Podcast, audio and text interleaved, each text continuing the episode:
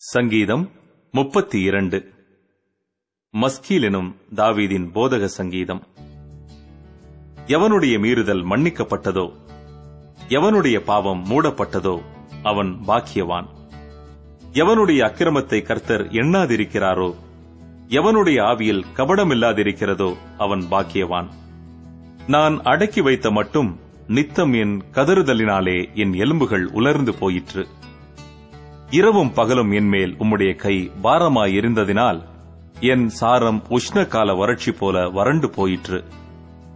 நான் என் அக்கிரமத்தை மறைக்காமல் என் பாவத்தை உமக்கு அறிவித்தேன். என் மீறுதல்களை கர்த்தருக்கு அறிக்கையிடுவேன் என்றேன். தேவரீர் என் பாவத்தின் தோஷத்தை மன்னித்தீர்.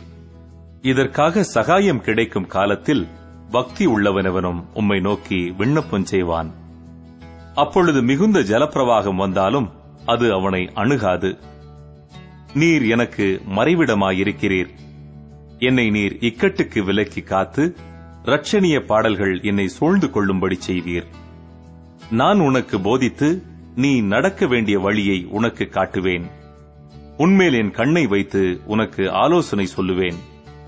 வாரினாலும் கடிவாளத்தினாலும் வாய் கட்டப்பட்டாலொழிய உன் கிட்டச் சேராத புத்தியில்லா குதிரையைப் போலவும் கோவேறு கழுதையைப் போலவும் இருக்க வேண்டாம். துன்மார்க்கனுக்கு அநேக வேதனைகள் உண்டு.